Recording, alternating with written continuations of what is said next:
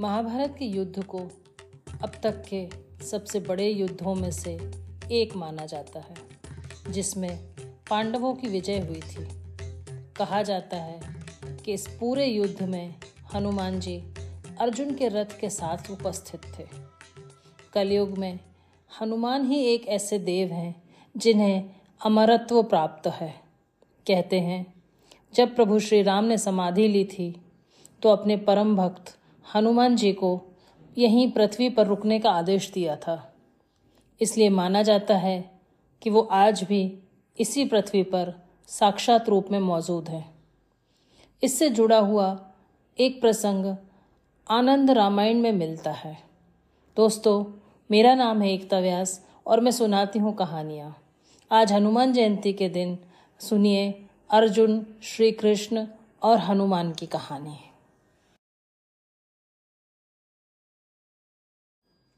तो एक बार की बात है। श्री कृष्ण को पूजा के लिए फूल चाहिए थे। उन्होंने अर्जुन से कहा, पार्थ पूजा के लिए कुछ फूल ले आओ। अर्जुन फूलों की तलाश में चल पड़े और चलते चलते वो पहुँच गए कंदली वन में। वहाँ वन में चारों तरफ़ बहुत ही सुंदर रंग बिरंगे फूल लगे हुए थे। अर्जुन ने सोचा, इसमें से थोड़े से रंगीन फूल में पूजा के लिए ले जाता हूँ। और उन्होंने फूल तोड़ना शुरू किया। जैसे ही उन्होंने फूल तोड़ना शुरू किया, एक जोरदार आवाज़ आई। और वो आवाज़ फूल, अर्जुन को फूल लेने से मना कर रही थी। अब अर्जुन तो ठहरे वीर क्षत्रिय, उन्हें भी गुस्सा आ गया और बोले, कौन है जो छुप कर बात कर रहा है? हिम्मत है तो सामने आओ। बस फिर क्या था? ये सुनते ही हनुमान जी सामने प्रकट हो गए और बोले, क्या करता है? तब अर्जुन बोले इतने सुंदर और रंगीन फूल हैं, थोड़े से फूल मैं तोड़ रहा हूँ। हम्म बिना आज्ञा के कोई ऐसे ही फूल चुरा लेता है क्या? तब अर्जुन बोले, इसमें चुराना क्या? फूलों के लिए कौन आज्ञा लेता है? और वैसे भी मैं तो अपने भगवान के लिए थोड़े से फूल ले जा रहा हूँ, वो पूजा करना चाहते हैं। तब हनुमान ने पूछा, कौन है तुम्हारे भगवान? चोरी से, जिनके लिए तुम चोरी से फूल ले जा रहे हो। अर्जुन बोले, मैं संसार के श्रेष्ठ श्री कृष्ण का भक्त हूँ। उन्हीं के लिए फूल ले जा रहा हूँ। तब हनुमान जी को और भी हँसी आ गई। उनकी हँसी देखकर अर्जुन का गुस्सा बढ़ गया और गुस्से से अर्जुन बोले, आप हंस क्यों रहे हो? तब हनुमान बोले, जिसके भगवान ही चोर हों, उसके भक्त का चोर होना तो ज़रूरी है। ठीक है तुम जितने चाहे फूल ले जा सकते हो। और ये ऐसा कह के हनुमान जी और हंसने लगे। हनुमान जी की हँसी देखकर अर्जुन को बहुत गुस्सा आ गया। वैसे भी हम सब जानते ही हैं कि कृष्ण चोरी के मामले में कितने तेज हैं। कभी गोपियों के वस्त्र, कभी माखन और कभी हम सब का दिल। और कई बार तो हम ये इंतज़ार करते रहते हैं कि कृष्ण आए और कब हमारा दिल चुरा कर ले जाएँ।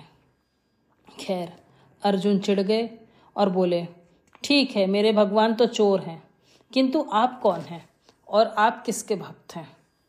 तब हनुमान जी ने बहुत ही गर्व के साथ कहा, मैं पवन पुत्र हनुमान हूँ और मैं राम का भक्त हूँ।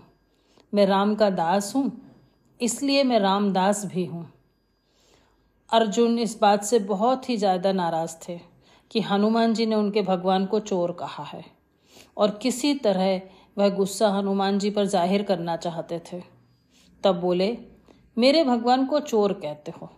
तुम्हारे भगवान क्या हैं? अपनी पत्नी को वापस लाने के लिए उन्होंने बंदर और भालुओं का सहारा लिया। क्या उनके वाणों में इतनी ताकत नहीं थी कि वह लंका तक एक पुल बना देते? हनुमान जी सोचने लगे और बोले तुम ऐसा पुल बना सकते हो क्या? हनुमान जी ये भी जानते थे कि राम ऐसा पुल बना सकते हैं। और उन्होंने अर्जुन को समझाने की कोशिश भी की कि वाणों के पुल पर बंदर और भालुओं की सेना कैसे चलती? बड़े बड़े यंत्र कैसे ले जाते? लेकिन अर्जुन तो मानने को तैयार ही नहीं थे। उन्होंने एक ही बात की रट लगा रखी थी कि तुम्हारे भगवान ने इतने पत्थर क्यों लगवाए? वो क्या वाणों का पुल नहीं बना सकते थे? तब हनुमान ने कहा कि ठीक है, ऐसा पुल तुम बनाकर दिखाओ। और अगर मेरे चलने से वह पल पुल टूट गया तो तुम्हें अपने प्राण त्यागने होंगे। तब अर्जुन ने कहा, ठीक है, मैं क्षत्रिय हूँ और मैं वचन देता हूँ कि मैं अपने वाणों से एक पुल बनाऊँगा और उस पुल पर आपके चलने से वह पुल टूट गया तो मैं आत्मदाह कर लूँगा। बात पक्की हो गई। अर्जुन ने अपने तीर पर एक वाण चढ़ाया और मंत्रों का उच्चारण करने लगे लगे। देखते ही देखते एक तीर में से बहुत सारे वाण निकले और एक बहुत ही सुंदर पुल का निर्माण हो गया। हनुमान जी ने भी सोचा कि चलो अब पुल तो बन गया है। अब इसकी सुरक्षा देख ली जाए। तब हनुमान जी ने अपना कद बढ़ाया। बढ़ाते बढ़ाते उन्होंने अपना कद इतना बढ़ा लिया कि सूरज को भी ढक लिया। ये देखकर अर्जुन ने सोचा, आज तो मैं गया। जैसे ही ये इस पर एक पैर रखेंगे और ये पुल टूट कर गिर जाएगा। पर मरता क्या ना करता, वचन दिया है। खैर, हनुमान चले पुल पर। और जैसे ही उन्होंने पहला पैर रखा, पुल टूट कर पाताल लोक में समा गया। अब अर्जुन ने अपने वचन अनुसार लकड़ियाँ एकत्र करनी शुरू कर दी और बोले, मैं आत्मदाह करूँगा। मैं वचन हार गया हूँ। हनुमान जी ने बहुत समझाया। बहुत उनसे कहा कि जीवन बार बार नहीं मिलता है, जीवन अमूल्य है।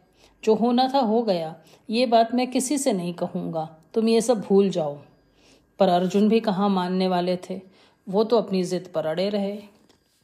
तब थक हार कर हनुमान जी ने मन ही मन श्री कृष्ण को याद किया। हे लीलाधर, अब जहाँ हो वहीं बैठे रहोगे क्या? आओ, अपने इस नादान शिष्य को समझाओ।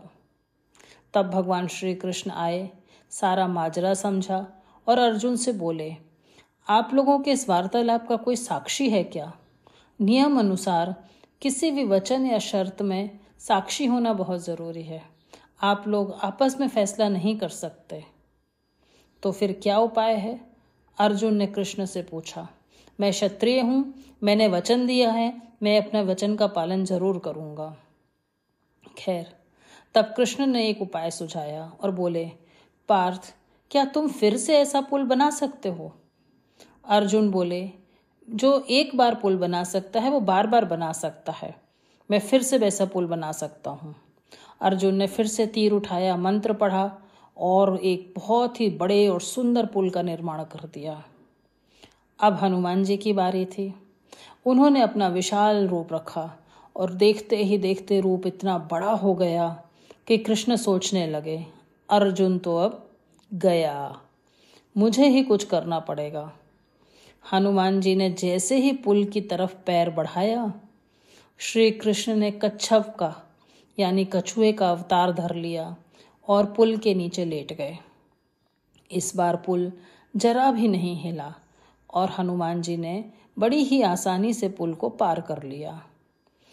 हनुमान जी ने पुल तो बड़ी आसानी से पार कर लिया और इस बार पुल टूटा भी नहीं, लेकिन हनुमान जी जब पुल पार कर रहे थे तब उनका पैर कच्छप, यानी कछुए रूपी श्री कृष्ण के हृदय पे पड़ा और वहाँ से थोड़ा रक्तस्त्राव होने लगा।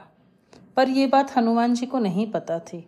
वो अपनी गति से पुल पर चलते रहे और धीरे धीरे उन्होंने पुल को पार कर लिया। पुल पार करके जैसे ही हनुमान जी आए, अर्जुन बहुत शर्मिंदा हुए और उन्होंने अपने किए कि हनुमान जी से माफ़ी मांगी। इसी दौरान जैसे ही हनुमान जी को कृष्ण की तकलीफ़ का पता चला, जो हनुमान ने अनजाने में उनको दी थी, उससे हनुमान को भी बहुत दुख हुआ। और उन्होंने कृष्ण से कहा कि, अर्जुन के लिए आज मैं एक वचन चाहता हूँ। अर्जुन मुझसे एक वचन मांग सकते हैं। तब अर्जुन ने सोचने, सोच में पड़ गए कि अब क्या वचन मांगूं। तब श्री कृष्ण ने उनसे कहा कि आज समय नहीं है, हम किसी और दिन वचन मांग लेंगे। जब सही समय होगा, तब तुम अपना वचन मांगना। अभी यहाँ से चलो। ऐसा कहकर कृष्ण और अर्जुन वहाँ से चले गए। फिर कुछ समय के बाद महाभारत के युद्ध की शुरुआत हुई और ऐसे समय में अर्जुन के सारथी बने कृष्ण। पर कृष्ण जानते थे कि पांडवों की विशाल सेना के सामना करने के लिए इतना काफ़ी नहीं होगा। कुछ और भी चाहिए होगा। और वो कुछ क्या था? तब उन्हें याद आए महावली हनुमान।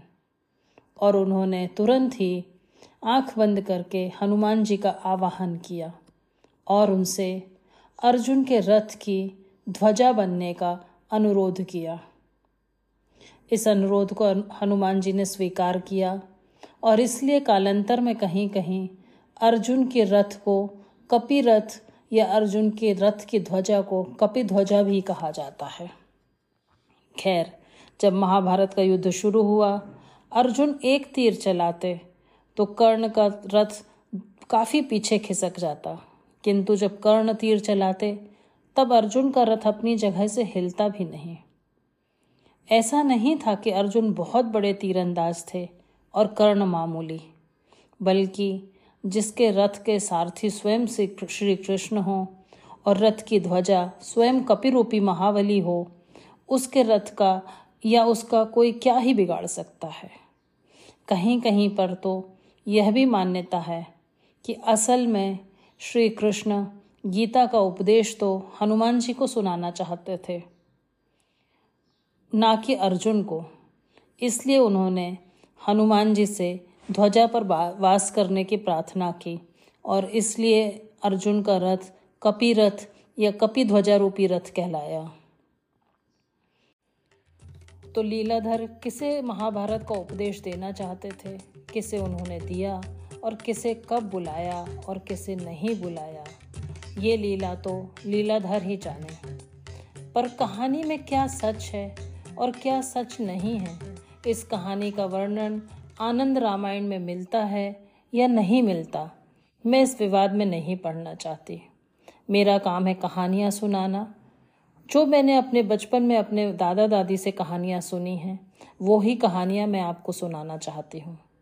ये आप पर है कि अब आप इस कहानी के प्रमाण और तथ्य खोजना शुरू करें या श्रद्धा और विश्वास से कहानी को सुने और हनुमान जयंती मनाएँ।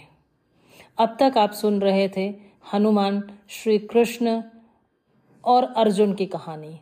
ऐसी ही ज्ञानवर्धी कहानियाँ सुनने के लिए सुनते रहिए पॉडकास्ट फैक्ट्री।